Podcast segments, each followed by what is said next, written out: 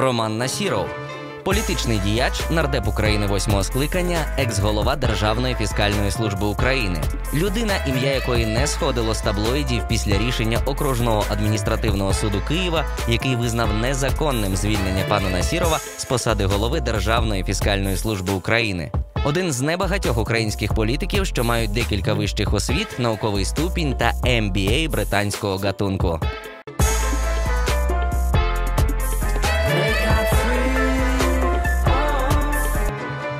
Яка найкраща порада, яку ви дали у своєму житті комусь? навчатися. Я завжди раджу всім навчатися. От просто кожного дня, в будь-якому процесі. Е, для мене, от у мене, наприклад, в мене завжди от я намагався хобі, ну, у людей різні хобі бувають, да? але під час хобі ти теж чомусь навчаєшся. Навчання, навчання. От я завжди За навчання. раджу всім навчатися. Що би ви не зробили навіть за мільярд доларів? Е, ну, ніколи так не думав, але я б точно там не зрадив. Я б точно не, ну, не, знаю, не вбив когось, ні зробив би чогось ну, там, дійсно поганого. Це таке, що перше приходить в голову. Які українські хіти завантажені у вашому телефоні? Я в телефоні відверто е, ну, музику не слухаю, але останнє зараз це не популярне, але я вважаю, що це класна музика. Е, е, Це от у нас Євробачення да, повинно було відбутися, зараз якось не відбувається. Маруф. Ви бачите, ви знаєте. Якщо б існувала політична премія, в якій номінації виграв би Роман Насіров? Ну, я намагався би виграти е, як ну, реальний реформатор. Людина, яка може, готова, яка приходить, ну, змінює, робить, показує результат. Е, Важкі у вас питання, не знаю, тим більше, знаєте, як за себе говорити дуже важко. Так. Це може говорити хтось інший, а є, але ну, я би, якщо якнайменше, хотів би приймати участь от саме у такій номінації. Взяв, зробив, показав результат. Згадайте вашу найбільшу турбулентність під час перельоту. Була така? Е, Знову ж таки можу сказати, коли я багато літав в Китай, там, коли ти вже на підльоті е, через гори летиш, там завжди турбулентність.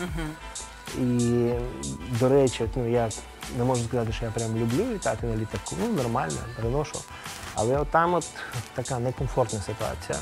Іноді просто трусить, а іноді, знаєте, відкриваються шафи, випадають е, чемодани, і ти вже думаєш, хочу просто долетіти, нічого не трапилось. І е, потім якось повернутися назад і деякий час нікуди не літати. А яка була найбільша турбулентність у кар'єрі? Ну тут, так сказати, треба подумати, що називати турбулентністю. Я от е, коли Важкі ще бу- часи. Ну, важкі часи, знаєте як, коли ти намагаєшся щось робити, а не плити там по течії. Плити по течії може бути легко. Ти пливеш і пливеш. А коли намагаєшся щось робити, воно завжди турбулентно. От, наприклад, там взяти навіть сьомий, восьмий рік. Там турбулентність була, наприклад, в восьмому році почався глобальний кризи, глобальна криза. Ну, Це була велика турбулентність. Потім взяти, е, наприклад, той же самий там 14-й рік. Це була велика турбулентність, тому що в Україні все змінювалося. Потім взяти, е, не знаю, 15-16 рік. Там турбулентність була кожного дня на роботі, бо ну, кожного дня, скажімо так, щось велике відбувається. Так. Треба щось швидко реагувати, приймати рішення. Ну, це турбулентність. Турбулентність, е, е, та от навіть зараз, да, під час тут вся країна живе е, виборами. Я в цьому приймаю активну участь. Бо знову ж таки хочу донести до людей взагалі-то, які в них є можливості, який потенціал, чому всім треба приймати в цьому участь.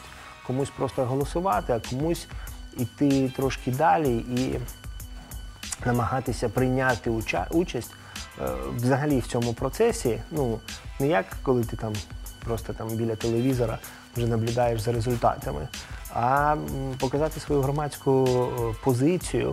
Ем, По-перше, проголосувати, розуміти, за що голосуєш, е, розуміти за те, що людей, яких ти підтримуєш, будуть реально е, як сказати, відстоювати інтереси, втілювати в життя те, що вони обіцяють і пропонують да, там, під час виборів.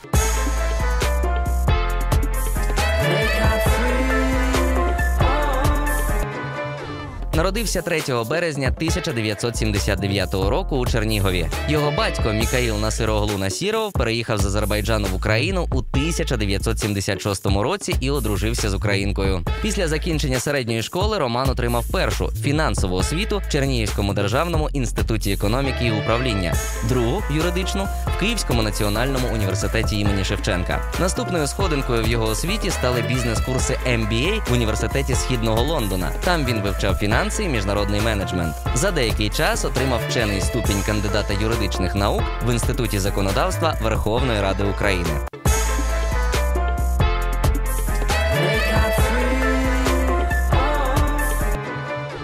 Вам скоро 40 років. У нас чоловіки зазвичай такий ювілей не святкують. Яке ваше ставлення? Е, ну, дивіться, дійсно є якісь традиції. Е, я, скажімо, цього року прям святкувати не буду. Але чи зберемось ми в колі в родинному? Ну, зберемось.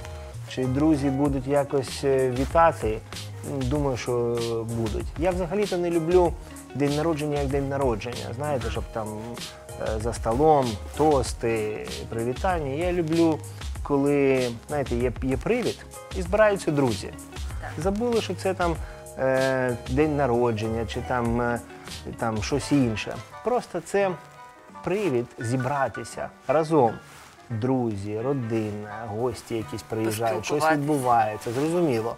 Навіть якісь е, плітки, щось, е, хтось щось розказує, е, можна і пожартувати, щось зробити. Я до речі, завжди, е, знаєте, як от у людей, коли бувають е, влітку день народження, то можна взагалі поїхати на природу, зробити якісь там шашлики, барбекю, щось там пограти в футбол, в волейбол.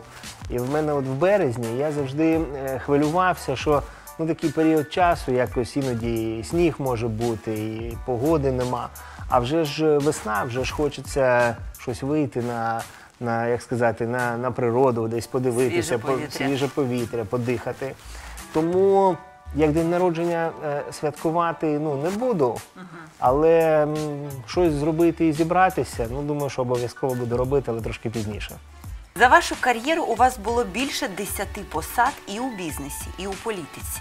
Яка була найскладніша? А, ви мені зараз сказали, я навіть так ніколи не рахував. А, Зараз, якщо пригадувати, буде важко, але яка була найскладніша? Ну, найскладніше, мабуть, було ну, в самому початку, коли ти ще, як сказати, зовсім молода людина, а, а тобі доводиться там чимось керувати. Це було і найвідповідальніше, і це було, як сказати, і найбільше, я думаю, що і враження, той перший досвід дійсно на керівних посадах, які ти отримуєш. Ем, можу розказати про, е, про я думаю, про дві чи три посади. Е, Наприклад, перше. Перше це було десь ще в 96 чи 97 рік, думаю, що 96 рік. Е, Я ще е, навчався, я вже до того працював. В мене був такий, можна сказати, з батьком працював і був, був свій маленький бізнес. А потім, можна сказати, запросили і запропонували роботу, де вже був е, там якимось е, невеличким керівником, ну, там, заступником директора. І ми займалися е, також е, імпортом, е, продажем гуртовим. І от е, коли ти приймаєш на себе велику відповідальність, відповідаєш за ну, вел- реально великі товаро-матеріальні цінності, е, відповідаєш за, за людей, відповідаєш за платежі, відповідаєш за те, щоб все відбулося так, як воно ну, повинно відбутися. Да, відповідаєш перед клієнтами. Оце було на той час, ну як сказати, складно, там не зовсім зрозуміло. Ти, ти продовжуєш навчатися всьому. І, і саме, саме це, я думаю, дало мені також поштовх іти навчатися далі. А потім зрозуміло, що ну, десь така найбільша відповідальність була е, в 2015 році, коли е, там через конкурс мене обрали і призначили головою Державної фіскальної служби. Ну, тут з одного боку, е, я думав, що я вже був е, повністю підготовлений і достатньо ну, знав для того, щоб це робити. Але коли навіть не в перший день, а через деякий час ти усвідомляєш відповідальність, що ти е, просто відповідаєш за весь бюджет країни, за його дохідну частину. Страшно. Е, ну, це, як сказати, не страшно, але дуже-дуже відповідально. І просто від того, як ти будеш робити свою роботу, залежить е, бюджет держави, залежить, залежить, залежить те, як буде працювати е, уряд, як, як люди будуть отримувати свої зарплати і пенсії. За що ви би подякували себе 20-річному найбільше?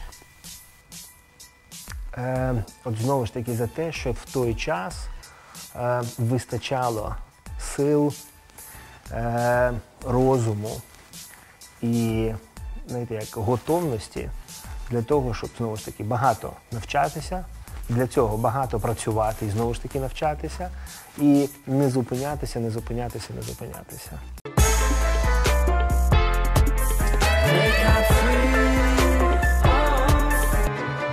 Починав кар'єру в американському інвестбанку, де займався продажем або орендою торгових об'єктів. Потім став керуючим директором з торгівлі цінними паперами у Concord Capital. За деякий час він очолює напрямок роботи на фондових ринках у компанії Renaissance Capital. Пізніше заступник голови правління ПАД Державної продовольчої зернової корпорації України. Після цього політик стає керівником українського офісу бразильської компанії BTG Pactual. З листопада 2014 року народний депутат Верховної Ради восьмого скликання. Пройшов до парламенту від блоку БПП. Очолював комітет Верховної Ради з питань податкової та митної політики до 5 травня 2015 року, коли у віці 35 років він став головним податківцем України. Є автором ряду законопроєктів, у тому числі про внесення змін до податкового та митного кодексів. Президент Федерації дзюдо України у грудні 2018 року окружний адміністративний суд Києва своїм рішенням поновив його на посаді керівника Державної фіскальної служби України після резонансного звільнення на початку року. Балотувався на посаду президента України.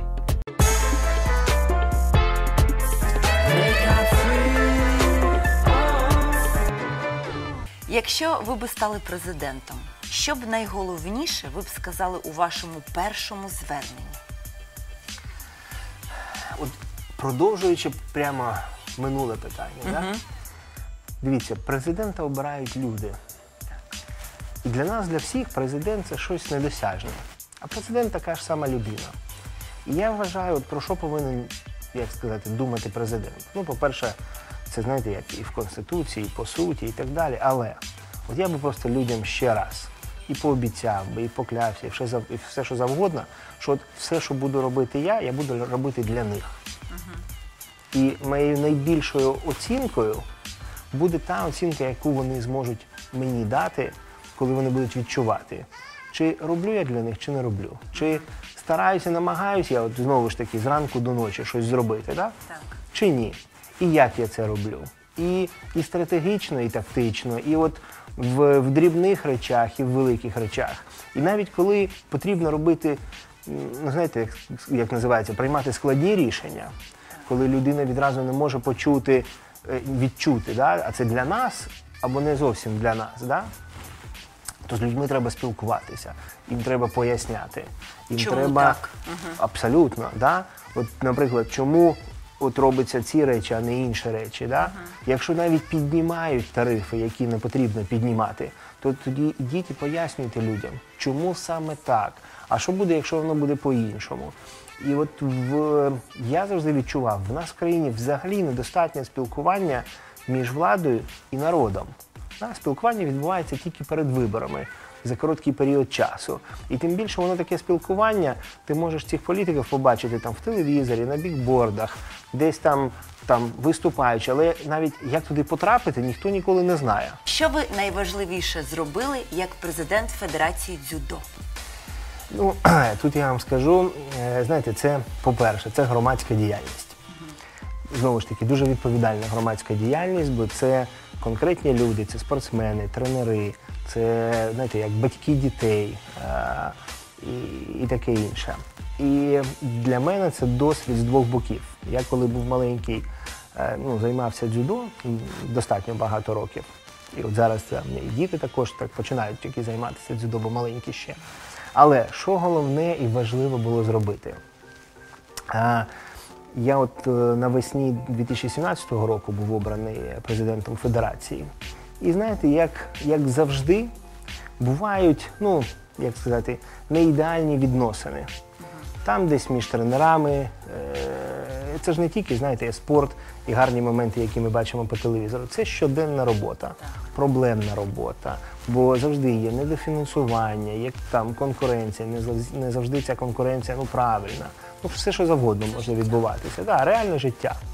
І для мене, для нас було важливо, щоб ми зробили все для того, щоб спортсмени залишилися тільки, знаєте, як ну от без проблем, без питань, тільки для е, можливо мати повні можливості займатися спортом і показувати результати. Який найгірший закон прийняла Верховна Рада у 2018 році? Я вважаю, що найгірше, що багато важливих законів, які повинні були прийняти, бути прийнятими в 2018 році, і в попередні роки, вони взагалі-то не були прийняті. І в багатьох випадках не розглядалися, а ще в багатьох випадках навіть їх ніхто і не писав. Питання в тому, що от ми завжди кажемо про реформи, а реформи це по суті зміни законодавства. Бо законодавство це правила, за якими ми всі живемо. І якщо ми кажемо, давайте робити реформи, то це можна зробити тільки через зміни законів. Якби зробити дрім-тім української політики, за всі часи хто би був президент, спікер та прем'єр-міністр? Найкраще. Ви знаєте, це, мабуть, найскладніше питання, яке сьогодні було. Але е, от якщо на нього відповідати серйозно, Так. по-перше, ну, Dream Team треба робити. І Dream Team буде більше, ну, а не тільки три людини. Далі. Е, що в нас завжди відбувається? В нас всі намагаються, як сказати, перетягнути канат, призначати тільки своїх. Е, і політичних партій це стосується, і конкретних кандидатів. І ніколи чомусь не вистачало, знаєте, як розуму, сили волі зібратися і сказати: от є, наприклад, 5 чи 10 партій. Да?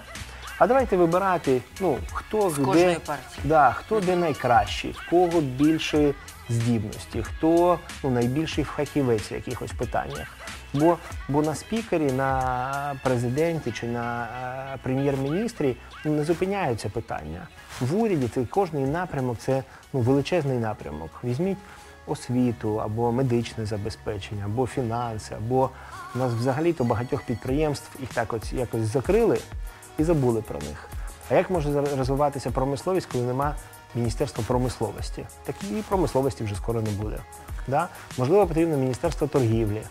Тобто не всі ці функції ну, там, кудись запхати, а потім там якийсь заступника, його взагалі-то нема, не призначили, бо не вирішили. Тому Dream Team, в моєму розумінні, буде тоді, коли політики будуть, знаєте як, морально сильні для того, щоб об'єднати спільні зусилля заради спільної цілі. У нас, в нас і так вистачає. В нас є ворог, в нас є агресор, в нас є е, інші великі ризики. Так ви не, не треба тут сваритися, не треба тут воювати між собою. Хоч в цьому питанні треба об'єднатися заради України. Що краще кличко робить як мер, ніж боксер? Ну, дивіться, по-перше, гарно, що в нас красивий, спортивний, сильний мер. Це по-перше. По-друге, нема великих проблем, нема великих скандалів. Це теж вже нормально. Ну, бо ми прилаштовуємося до того, ну як сказати, що є. Але в той же самий час хотілося би змін, реальних змін, швидких змін. Вони є, але вони повільні. Хотілося б, щоб Київ розвивався швидше, краще, ну, рухався такими семимільними шагами.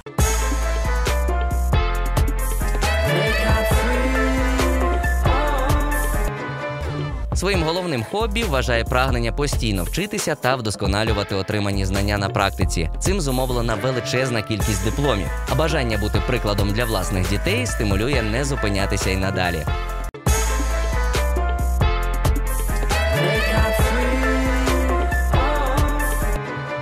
Якщо б ви мали ще одне життя, яке хобі ви б зробили своєю професією?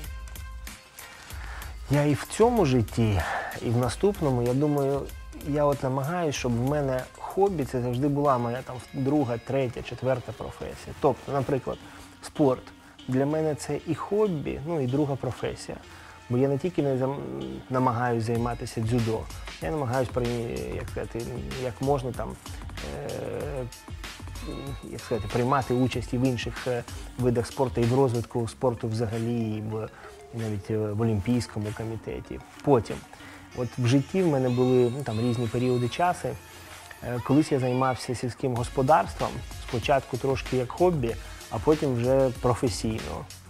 Потім, колись ми займалися там е, девелопментом і будівництвом, начебто як хобі, а з іншого боку, ну, достатньо е, професійно.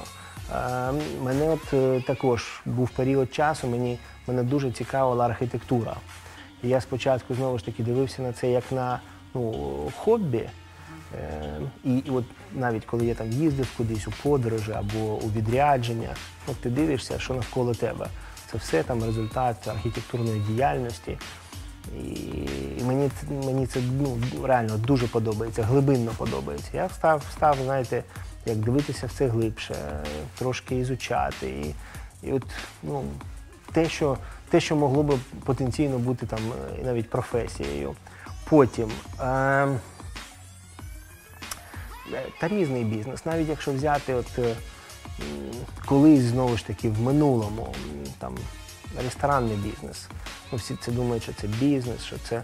Але це така дуже цікава професія. Ти, ти розумієш, як готувати, як організовувати, як е, робити так, щоб їжа була свіжа, смачна, там правильно і так далі. Тому от я на кожне своє хобі дивлюся як на реальну потенційну професію, щоб в цьому бути маленьким, але професіоналом. Спеціалістом.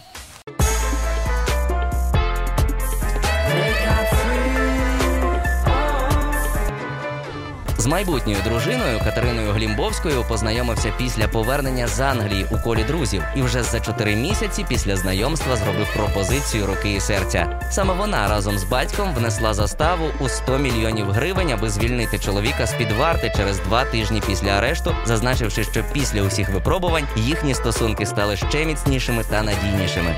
Пара виховує двох синів і дочку. Яке шоу на українському телебаченні треба закрити? Як ви вважаєте? Я вважаю, що питання треба завжди ставити навіть по-іншому. В цьому випадку, які шоу треба відкрити.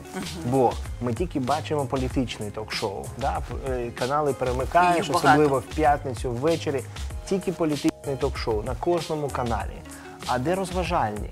А де, знаєте, як е, познавальні? А де те, що би хотілося б дивитися, те, що би піднімало настрій? Бо дивишся політичні, там все погано, всі погані, всі один на одного нападають і так далі. А треба щось подивитися для сім'ї разом. От навіть такі, знаєте, як там е, Голос України або Україна має таланти. Так. Воно якось настрою додає. Якщо людина гарно співає або щось робить, настрій піднімає. Якщо людина якось смішно це робить. Наприклад, я співати зовсім не можу. Якщо- б я туди пішов би, я думаю, вся б країна мала б гарний настрій подивитися, як я буду співати. Якщо ви були б відомим голівудським режисером, про що ви б зняли фільм? І хто б там грав? Цікаве питання.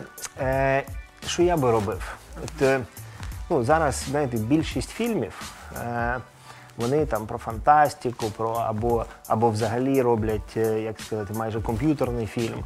Там вже нема тих е, е, акторів, нема якихось реальних подій, там картинка накладується, робиться по-іншому. А я би знімав е, реаліті-шоу, але знову ж таки не з точки зору, як нас же е, звикли дивитися, да, що там людей запхали в одну хату, їх там знімають як. Мучають. Да. Я би знімав про життя, про реальне життя. Бо в реальному житті стільки всього відбувається цікавого. Да? Е, реальні люди, їх відносини, відносини, знаєте, як між чоловіком і жінкою, відносини між там, наприклад, бізнес-партнерами, відносини просто на роботі. Ну, от кожен день ти зустрічаєш стільки всього цікавого, і іноді. Е, Пам'ятаєте, коли ми були маленькі, ну вже фотоапарати були, але це не Так. так було просто. А зараз, коли ми завжди тримаємо з собою телефон, є можливість зняти просто кожен кадр. Да, от там тільки треба встигнути достати телефон і почати знімати. От я би знімав такі фільми, які будуть, начебто, художні, Але а- але реальні. з іншого боку реальні, документальними їх назвати не можна. Але це знову ж таки буде про людей, про життя, про стосунки, про відносини і про відносини в реальному житті. Дуже дякую. Я вам все. також.